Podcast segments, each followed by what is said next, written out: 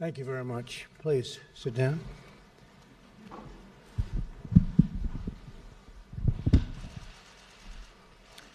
Today I'm very honored to host the President of Poland, friend of mine, President Duda.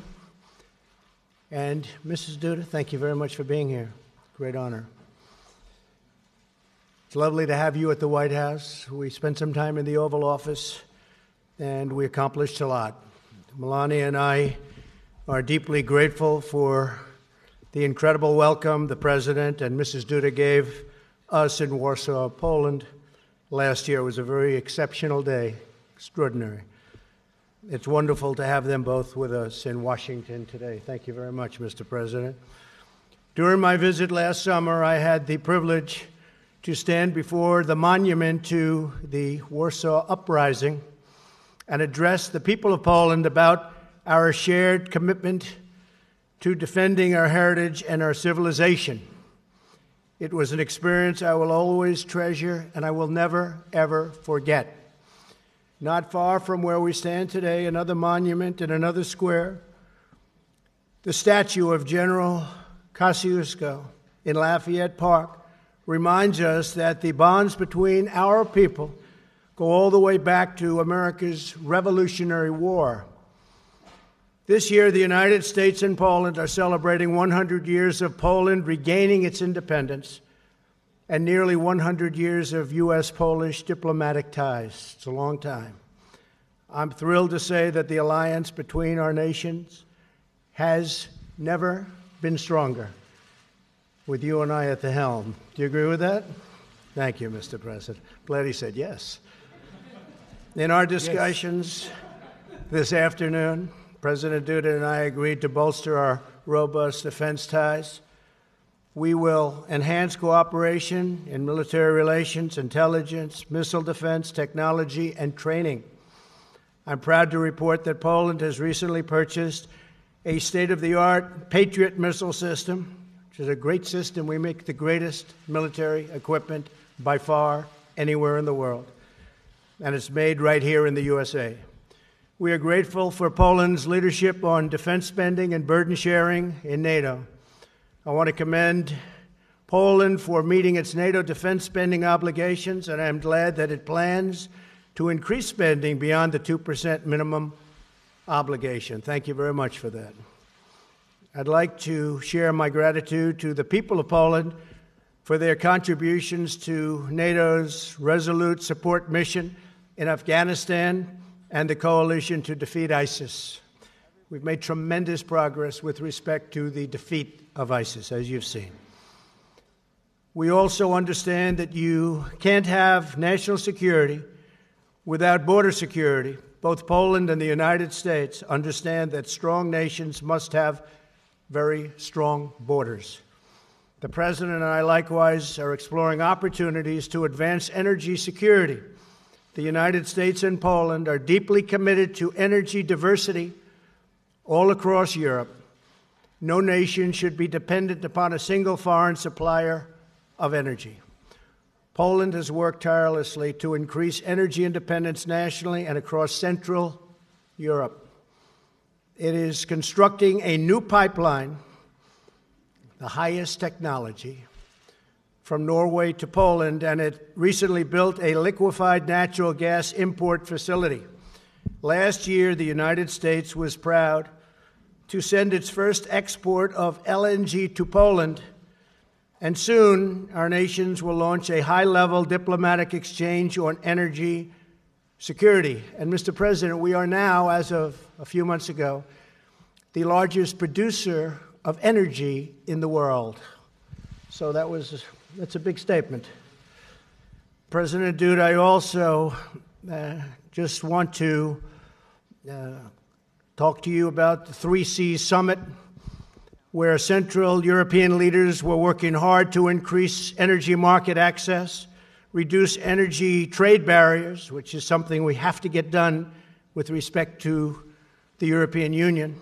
The trade barriers, they make it very difficult for the United States and to strengthen energy independence. The United States firmly supports these goals, and we are eager to expand commercial ties all across the region of Europe.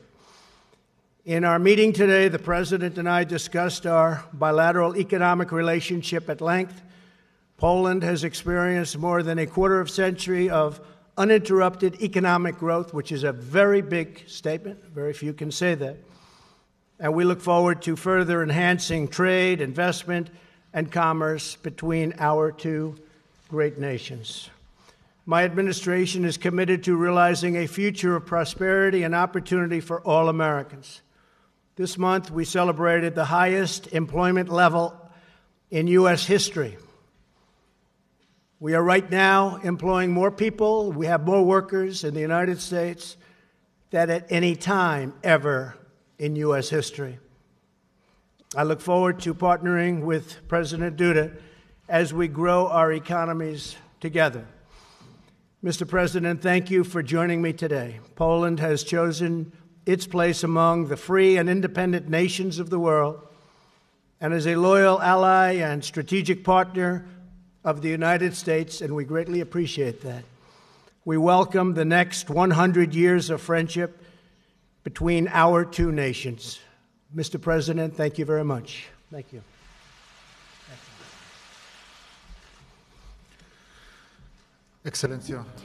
Your Excellency, distinguished Mr. President, and distinguished ladies and gentlemen, I am delighted that in this year so important to Poland, the year of Poland regaining its independence, we celebrate our 100th anniversary of it. I'm able to be hosted here, uh, that I'm at the seat of the President of the United States at the White House at Washington. And also from this perspective, from the perspective of the centennial of Poland regaining its independence, this fact is of huge importance for Poles, both those living in Poland and those living abroad, especially the 10 million Poles living in the United States. This is of huge symbolic importance. One reason for that is that uh, the matter of Polish independence was one of the important points of the policy of the US President Wilson. It was precisely President Wilson. Before 1918, he was the one who put Polish independence on his agenda, on the agenda of his policy. That happened, among others, thanks to a great Polish politician, a composer and musician, Ignacy Jan Paderewski.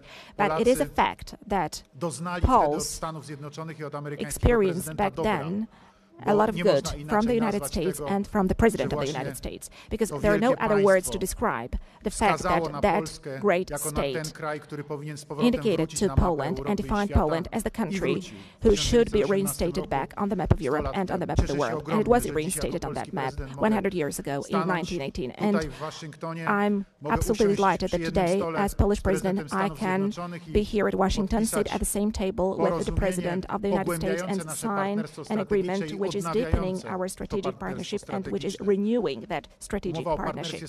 I'm talking here about the agreement on the strategic partnership. Such agreement was signed in 2008 between two our countries. Back then, it was signed by the ministers of foreign affairs, and today, this renewed version, the version which has been updated because a lot has changed over the 10 years, this renewed version of the strategic partnership was signed personally by myself and President Donald Trump, and I would like to express my deep gratitude to you, Mr. President, for that fact. This agreement indicates the most important aspects of our cooperation and our friendship. It also sets new paths for the future the paths of tightening our defense cooperation, military cooperation, tightening our cooperation in the area of security and energy business, tightening our cooperation in the broadly understood sphere of business, also in the aspect of the already mentioned cooperation as part of the Three Seas initiative to which Mr. President has just alluded. I came here to Washington right from the summit of the Three Seas initiative, the first business forum organized as part of the Three Seas initiative. The United States was present there as the partner of the Three Seas and thank you, Mr. President, for that. Thank you for posting your representatives to that meeting. And all the leaders who held their speeches there said in a very clear way about the need and hope for cooperation with the United States of America regarding the renewal and building of a new infrastructure, road infrastructure, railway infrastructure, energy infrastructure, uh, both concerning electricity and the transmission of gas in Central Europe along the north-south axis. I'm referring here to the area between the Baltic states through Poland, the Czech Republic, Slovakia, Hungary, Bulgaria, Romania, all the way down to the Black Sea, and then through Croatia and Slovenia to the Adriatic Sea. This is the space in which we want to cooperate. This is the space in which we want to develop. Our cooperation with the United States is of key importance in this respect.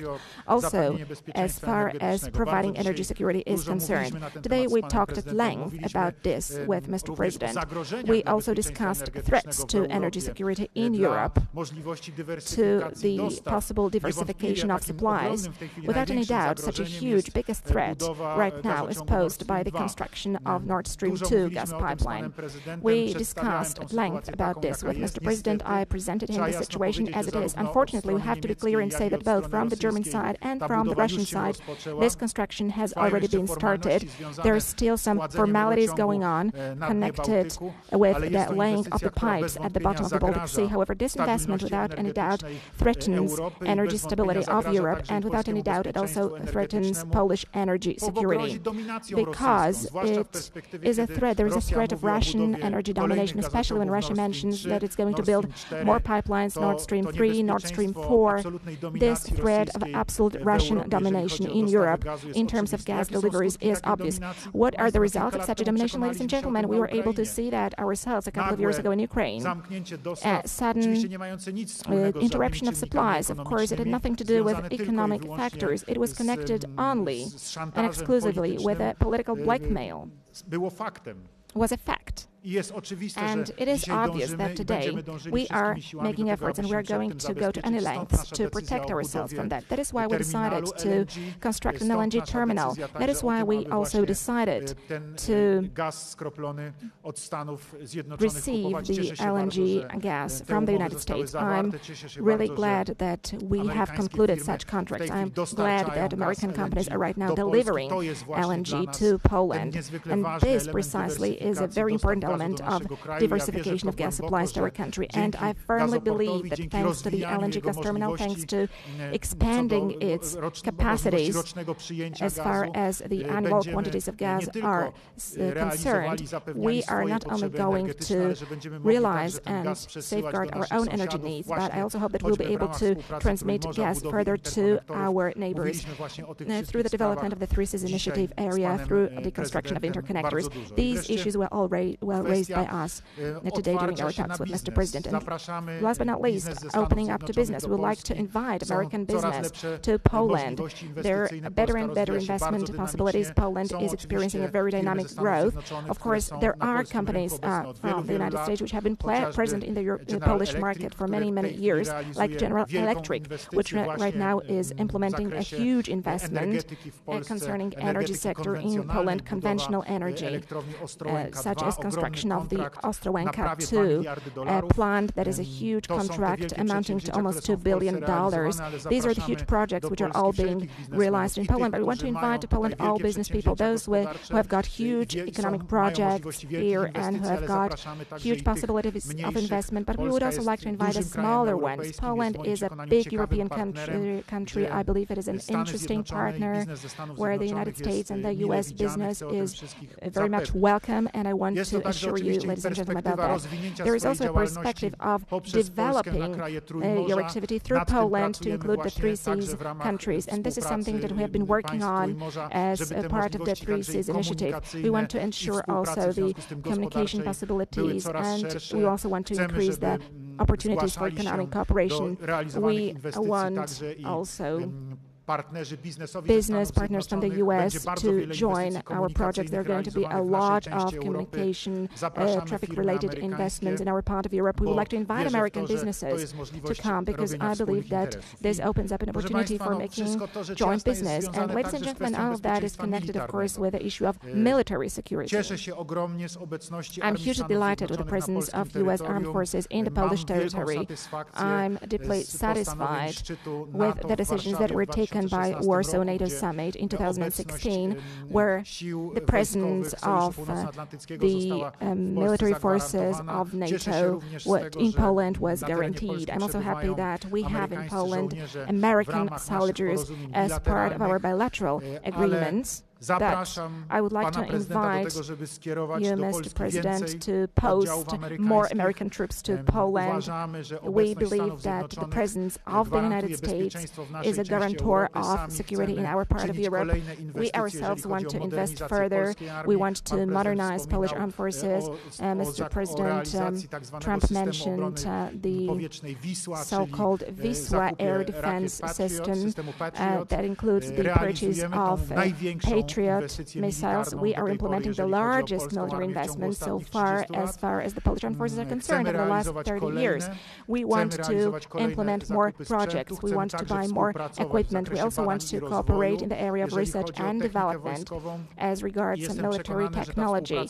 And I'm convinced that this cooperation between Poland and the United States will go on smoothly. I hope that Mr. President will make a decision to uh, deploy to Poland more U.S. units uh, together with equipment Ladies and gentlemen, I was smiling when talking to Mr. President. Uh, I said that I would very much like uh, for us to set up a permanent American basis in Poland, which we would call Fort Trump. And I firmly believe that this is possible. I am convinced that such a decision lies both in the Polish interest as well as in the interest of the United States. Poland is an attractive country, and first and foremost, it's got a very important strategic location in Europe.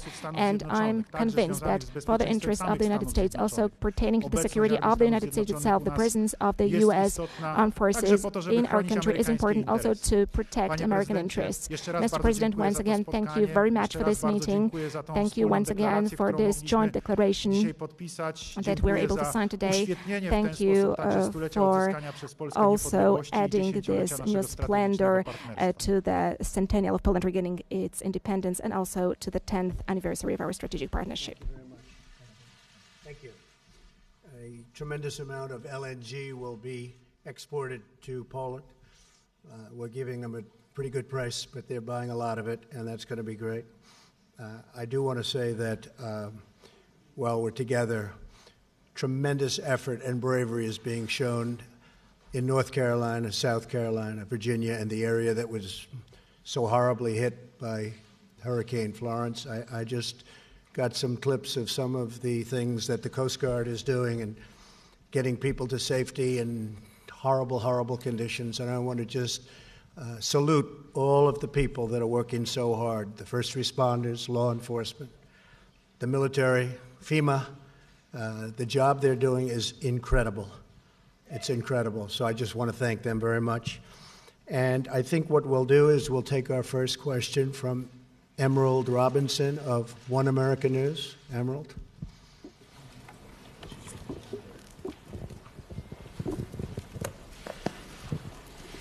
Thank you, Mr. President. So, news today of a plane, a Russian plane shot down over Syria. Russia is assigning the blame to Israel, even though it was accidentally shot down by Syrian forces. Clearly, things are heating up. There's concerns by many Americans, most Americans, that we might be involved in a war in Syria soon. You had hoped to bring troops home, but clearly things are changing.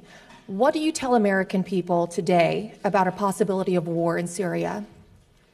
Well, I just heard about uh, the incident uh, you have mentioned, Emerald, and uh, it sounds to me and it seems to me just like uh, based on a review of the facts, that Syria shot down a Russian plane.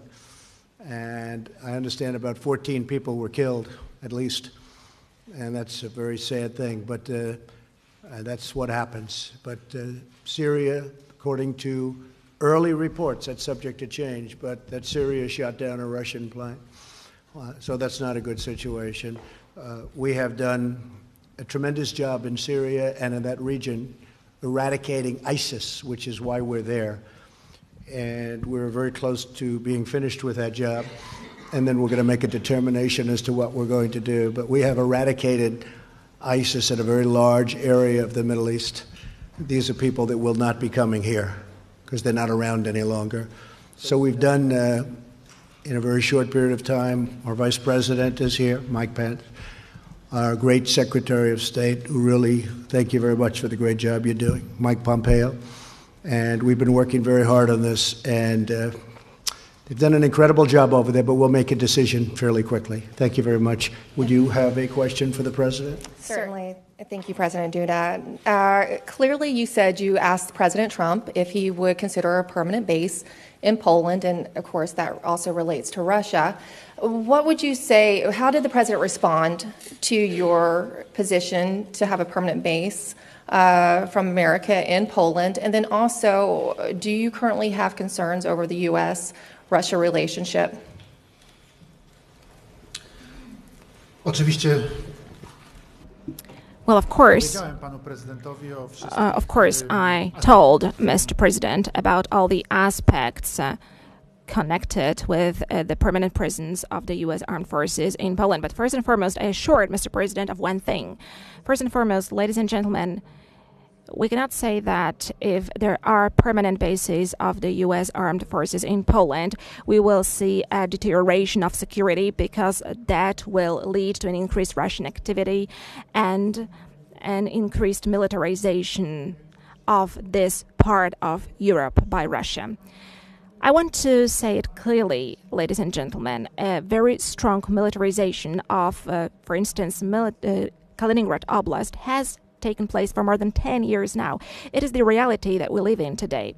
As far as an aggressive Russian behavior is concerned, as far as increased military activity is concerned, including increasing of the militarization, Russia has been conducting such activities in a systematic way. And for the first time, we were able to see that in a materialized way in Georgia in 2008, when the then president of Poland, Professor Lech Kaczynski, took other European leaders and they went to Tbilisi to stop Russian tanks which were about to attack the uh, capital of Georgia. And from that moment, that military expansion has been developing. It's another leg was the attack on Ukraine. And today we can see an illegal annexation of Crimea. Today we are witnessing constant violation of international law in the Lugansk and Donetsk oblasts. So these are today political and military facts of Europe, and the presence of the United States is uh, only providing a guarantee of security and uh, a possibility to defend.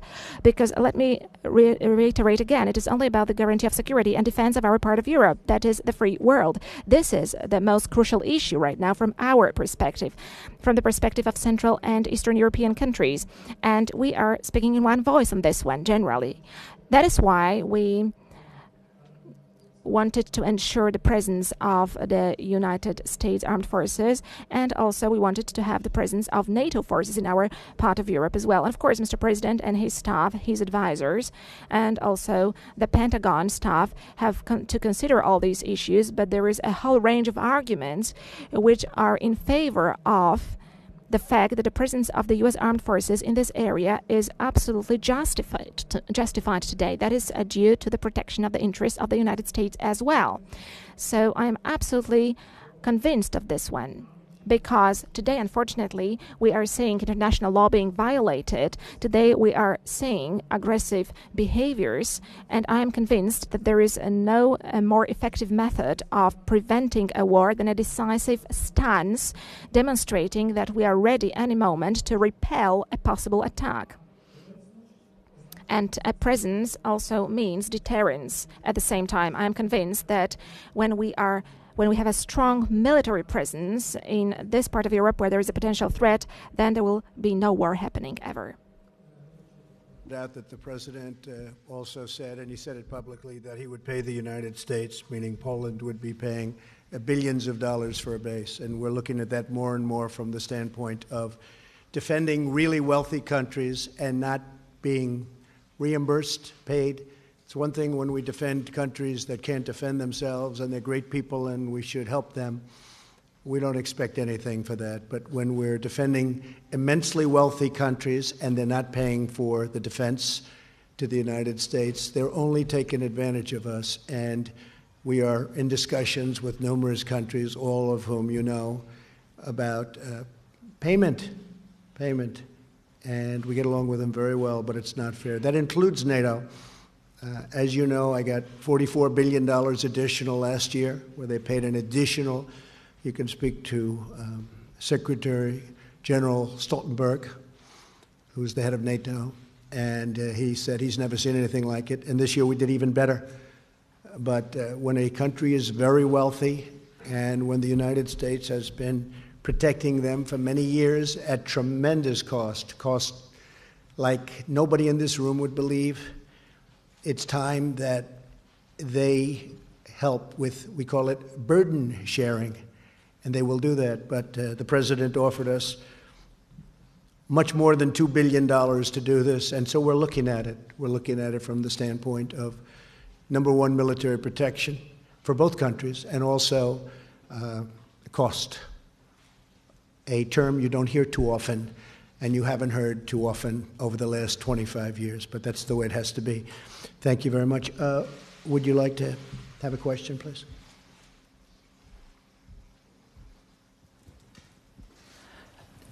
Dzień dobry.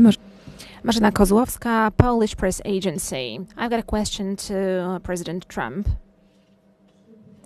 Do you share the conviction, which we have just heard a minute ago, expressed by President Duda uh, concerning uh, the threat which is posed to the region, but not only to the region, by Russia?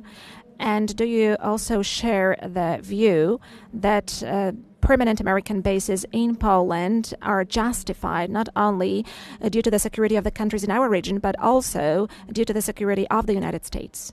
I think it's uh, a very aggressive situation. Uh, I think uh, Russia has acted aggressively. Um, they respect force, they respect strength, as anyone does. And we have the greatest strength in the world, especially now. We were being depleted under the last administration. We had planes that were old and tired and didn't fly in some cases. They were getting used parts. This is the United States. It doesn't happen. We make the greatest planes in the world and missiles in the world. And uh, we have enhanced, to put it mildly, our military. It's literally being rebuilt as we speak with literally hundreds and hundreds of planes and missiles and everything that you can imagine. They never had it so good because I got in Congress $700 billion this year, $716 billion last year. That's far more than they ever anticipated. I viewed it two ways. Number one, military, because it's always more important than anything else, including jobs. But number two is jobs. We make everything here. So it's uh, hundreds of thousands of jobs to make for us the best military in the world. And Russia respects that. They respect that. So uh, I am, I am with the president. I feel that he's right, and I feel that, look, you look at the history of Poland and Russia. That's a long and very complicated history. So certainly he has a right to feel that way. Okay. Uh, and a question to President Duda. After the meeting that you have had today at the White House, do you have the feeling that the probability that Polish expectations concerning present, uh, permanent American prisons in our country are closer to being implemented? Uh, are they going to be a fact?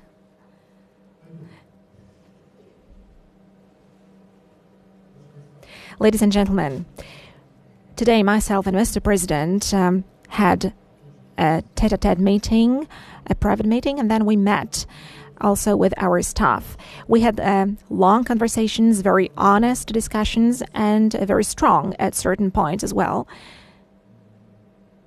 in terms of uh, diagnosis of the situation in the area of military security and energy security alike. And I am convinced that all of us are going to draw appropriate conclusions from these discussions because, as I said, both sides presented their positions in many, absolutely many elements. They are concurrent as far as the assessment of the situation currently is, what kind of steps need to be taken in order to protect both the issue of security and the issue of interests. These are business related issues. I am convinced that Ladies and gentlemen, you are going to see the results of both our meetings today and of the declaration that we have signed together with Mr. President. Of course, we are talking about long term processes, so I'm sure that you are going to see how this is going to be filled with content, and you will see concrete facts that will appear on the maps and also in agreements and in purchases that are going to be realized. Thank you very much. Uh, John Decker of Fox, please. Thank you, Mr. President. Uh, two questions for you one on Judge Kavanaugh and also one on trade. On Judge Kavanaugh, yesterday you said, We want to go through a full process. You said, We want to make sure everything is perfect, everything is just right. To that end, what would be the problem with the FBI reopening their background investigation into Judge Kavanaugh? Would you support such a thing? It wouldn't bother me other than the FBI, John, said that they really don't do that. That's not what they do. And now they have done supposedly six background checks over the years as Judge Kavanaugh has gone beautifully up a ladder. He's an incredible individual, great intellect, great judge, impeccable history in every way, in every way. I feel so badly for him that he's going through this, to be honest with you. I feel so badly for him. This is not a man that deserves this. This should have been brought to the fore. It should have been brought up long ago. And that's what you have hearings for. You don't wait till the hearing is over and then all of a sudden bring it up. When Senator Feinstein sat with Judge Kavanaugh for a long period of time, a long, long meeting, she had this letter. Why didn't she bring it up? Why didn't she bring it up then? Why didn't the Democrats bring it up then? Because they obstruct and because they resist. That's the name of their campaign against me. they just resist and they just obstruct. And frankly, I think they're lousy on policy, and in many ways, they're lousy politicians, but they're very good on obstruction. And it's a shame because this is a great gentleman. With all of that, I feel that the Republicans, and I can speak for myself, we should go through a process because there shouldn't even be a little doubt. There shouldn't be a doubt. Again, they knew what they were doing. They should have done this a long time ago, three months ago, not now. But they did it now. So I don't want to play into their hands. Hopefully, the woman will come forward, state her case he will state his case before representatives of the United States Senate, and then they will vote. They will look at his career, they will look at what she had to say from 36 years ago, and we will see what happens. But uh, I just think uh, he is at a level that we rarely see, not only in government, anywhere in life. And honestly, I feel terribly for him, for his wife, who is an incredible, lovely woman, and for his beautiful young daughters. I feel terribly for them. On trade, on trade, Mr. President, uh, you announced new trade tariffs against China. Uh, trade tariffs are a very important part of your economic and trade policy. In your first year in office, the U.S. trade deficit increased by 12 percent.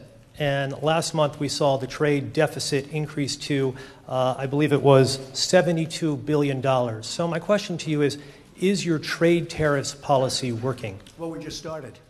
Uh, we didn't do anything with respect to China because we wanted to have the benefit of China having to do with North Korea. And they have been helpful. I hope they're still helpful. There's a question about that. Uh, but it got to a point where the numbers were too big. This should have been done for the last 20 years. If you look at the WTO, the World Trade Organization, that's when China really happened economically. That's, it was like a rocket ship because they took advantage of the rules of the WTO. And whoever was standing at this podium in this incredible White House, in the Oval Office, they should have done something about this long ago. Uh, over the last number of years, China has taken out of this country $500 billion and more. A year. $500 billion. That would go a long way for Poland, wouldn't it? You could rebuild your whole country. And that's what China did. They rebuilt their country with tremendous amounts of money pouring out of the United States. And I've changed that around. And if you look at what's going on, our market is going up like a rocket ship. I don't want their market to go down, but their market is down 32% in three months because we can't let them do anymore what they've done. And uh, I watch trade deficits because to me deficits are very important. They're not everything, and they're not exact. Sometimes you can have an, you know, a deficit, and that's not such a bad thing. But when you have $375 billion in trade deficits, and then many billions of dollars in other liabilities of all different types, you have to do something about it. We are the piggy bank to the world. We've been ripped off by China. We've been ripped off by, excuse me, Mr. President, the European Union, of which you're a part of. We've been ripped off by everybody. And I want to protect the American worker, the American farmer, the ranchers, the companies. And we're not being ripped off, you will see in a little while. Speaking of that, We've come to a conclusion with Mexico. We have a wonderful deal for both parties. It was a very one sided deal. Now it's a good deal for both parties. Very happy with it. Um, the new president had conversation, and it was uh, terrific. I think we're going to have a very good relationship. We'll see. We'll see. Uh, we want help on the border because we have the worst immigration laws in the history of mankind or womankind. We have horrible, horrible immigration laws, so we want help. But we've come to a conclusion with Mexico. Uh, Canada has taken advantage of our country for a long time. We love Canada. We love it. Love the people of Canada. But uh, they are in a position that's not a good position for Canada. They cannot continue to charge us 300% tariff on dairy products. And that's what they're doing. So, this is a process. It takes a little time. The European Union wouldn't talk to us they wouldn't talk to President Obama, wouldn't even talk to him. And then I said, That's okay, you don't have to talk to me. Jean Claude is a uh, tough man. He's a very good man. I like him, but he's tough. He's nasty. the kind of guy I want negotiating for me. But he's a tough, tough cookie. And I said to him, We have to renegotiate the deal. He said, But Mr. President, we are very happy with the deal. We don't want to negotiate. I said, You may be happy with the deal, but I'm not happy with the deal. And he didn't want to renegotiate. And after three times, he still didn't want to renegotiate. I said, That's okay. We don't have to renegotiate any longer. We're going to put a tariff on all of the millions of cars you send into the United States. And honestly, he was in my office so quickly from Europe that I didn't know they had airplanes that flew that fast. I said, Where did you find this plane? And we have the semblance of a deal because it's to a large extent economically all about cars. Cars is a very big factor, and they send millions of BMWs and Mercedes into our country. So uh, we are working on trade very hard. It's very important to me. It has been for 30 years. I've been saying for 30 years started with Japan. I talked about Japan. I was right. I talked about China. I was right. It's what I do. And, and I like doing it, but I like doing it for the people because our country has been abused and taken advantage of by virtually every country that it does business with. And we're just not letting that happen anymore. And that includes what I said previously about the military. Please. President Duda, President Duda, welcome back to the U.S. Uh, as it relates to U.S. EU relations, as the President mentioned, you are a proud, Poland is a proud member of the European Union. How would you describe U.S. EU relations right now? Uh, did you talk about improving that relationship? Did you carry a special a message to the President from Mr. Juncker. Szanowny panie redaktorze, bardzo uh, sir, I would be very happy if it was uh, Poland which would disrupt the trade balance of the United States. I really would be happy if that was the case. Because my understanding, as far as uh, polit- politics is concerned and caring for the matters of your country, is similar to uh, the view of Mr. President Trump. Mr. Trump is saying America first, and I'm saying Poland first. So we understand each other very well. And it is hard for me to be surprised with the fact that uh, Mr. President, being a very experienced experienced a man, a man of success, uh, as far as business is concerned, knows how to calculate. He knows how to calculate, and I think nobody puts that in the question either in the U.S. or in another place. And he takes care of the United States. It lies in the interest of the country to have a balanced uh, uh, trade exchange, and this is something that you have to take care of. And of course, there is a clash of interests. However, objectively looking, it is hard not to understand it.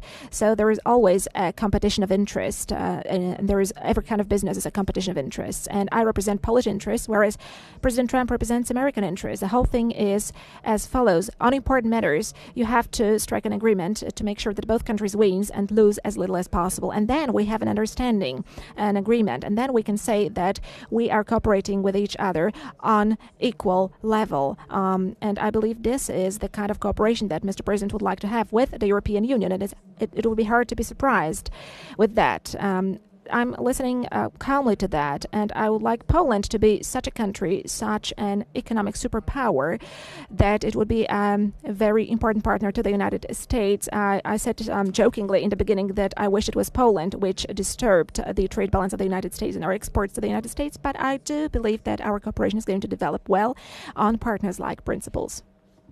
The trade deal with South Korea has been fully renegotiated and is ready for signature, we may sign it at the United Nations or shortly thereafter. Uh, that was a terrible deal for the United States. Now it's a fair deal, but that's been fully renegotiated in addition to Mexico and some of the others that are very close. Thank you very much, everybody. We appreciate it. Thank you. Thank you, Mr. President. Thank you.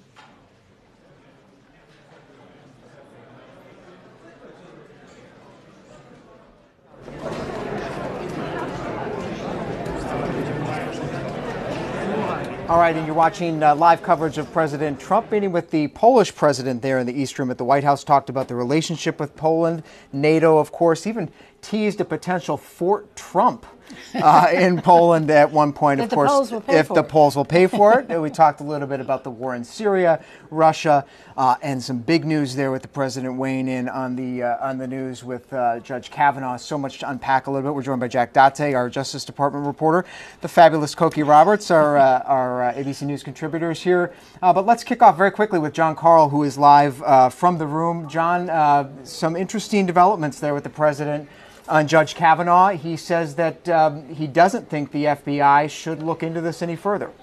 He says that he's been told by the FBI that they don't do that sort of thing, that they don't want to do that kind of thing.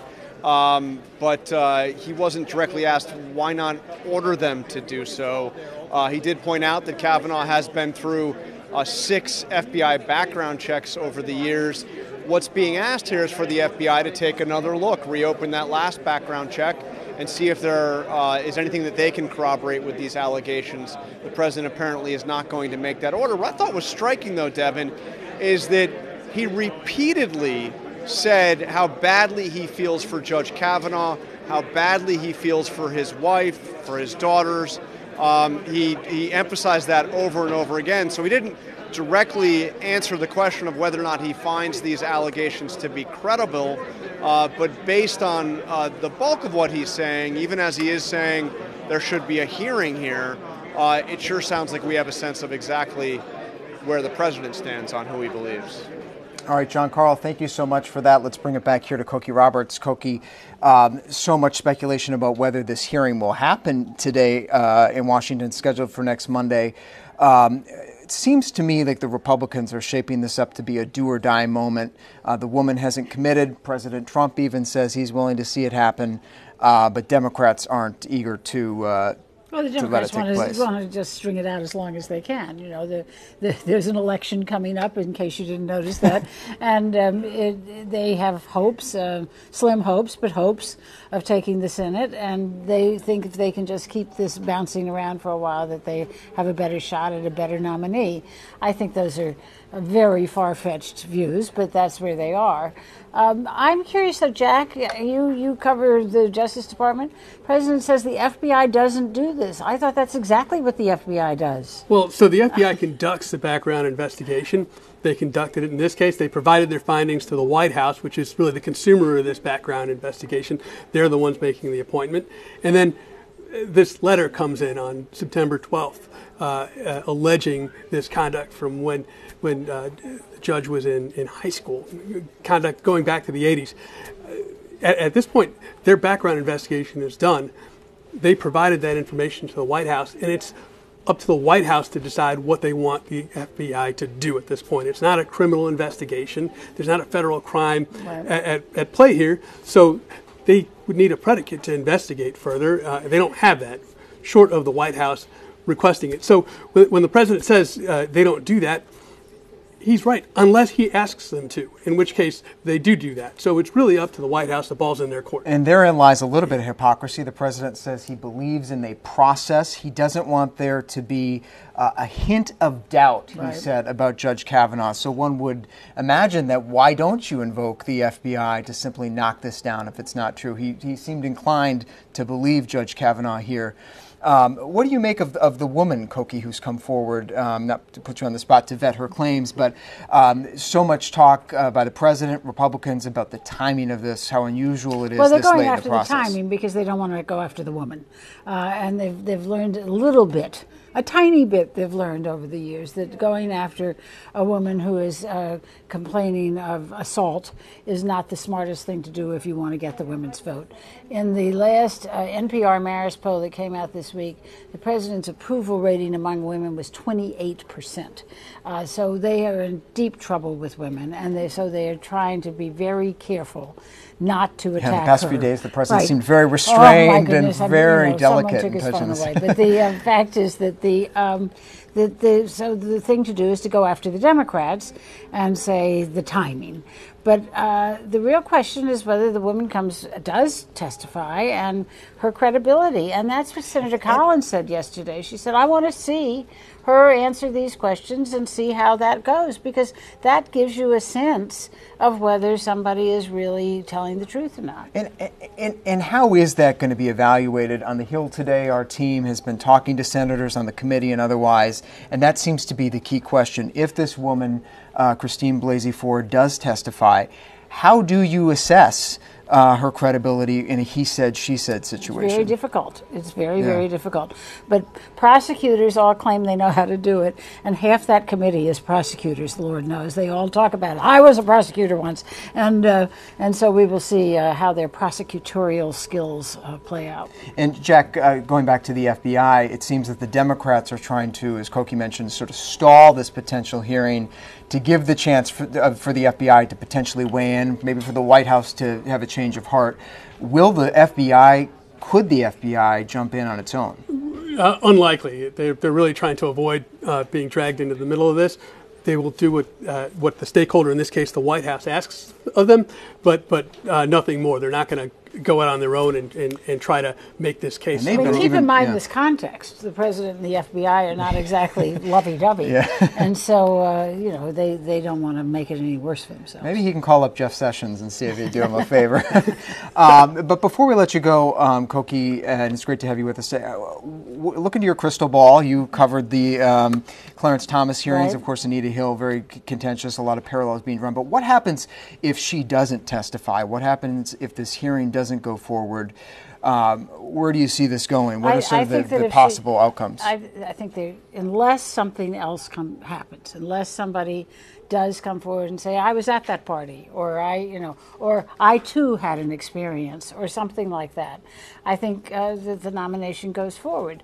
But uh, if we have the spectacle, and it will be a spectacle, uh, of her and him testifying, almost anything could happen. And that's set for uh, Monday at this point, although Christine Blasey Ford has not yet confirmed, so we'll see where that goes. A lot of time left between now and Monday. But thank you so much for watching us here on ABC News Live coverage of the president. We'll be right back here uh, in the briefing room shortly for Jack Date, Cokie Roberts. I'm Devin Dwyer in Washington.